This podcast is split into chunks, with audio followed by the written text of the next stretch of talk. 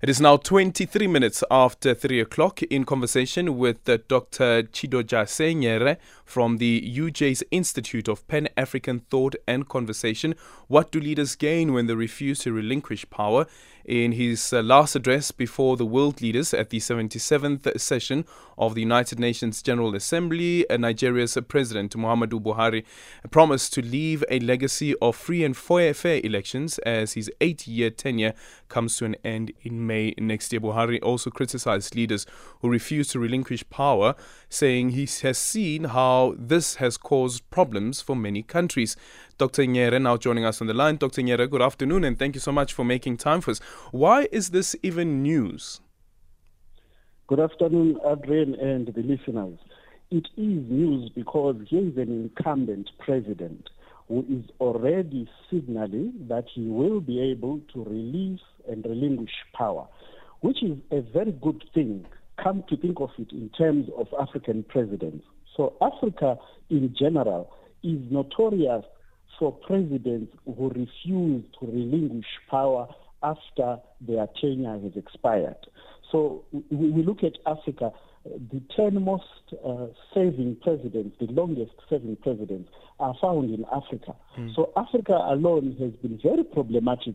You can think of Uganda's uh, President Yoweri Museveni, uh, who has been in power for 36 years.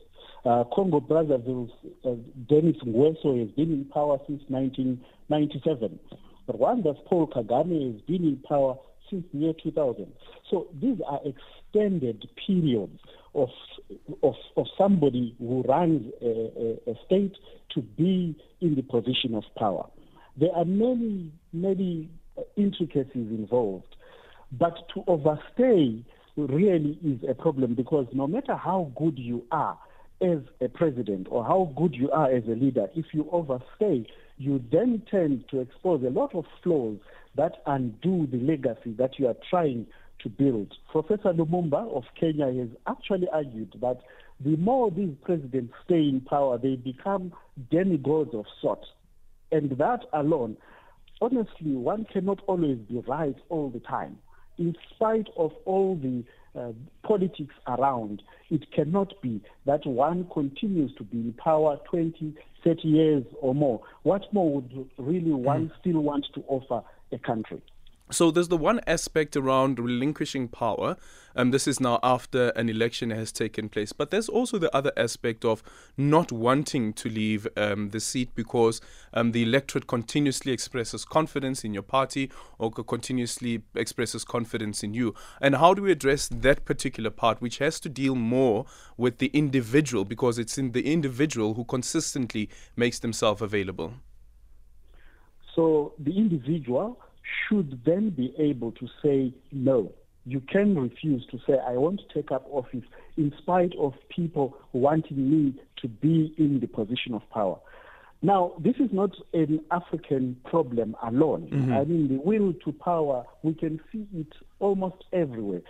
If I can just give an example, um, the president of China, Xi Jinping, has been in power since 2014. So in 2018, he was instrumental in the doing away with term limits. So there are now no term limits in China. This actually means that he still can contest even after the so-called term limit that he initially had. So too is the Russian president, yeah. uh, Vladimir Putin. He has also abolished term limits.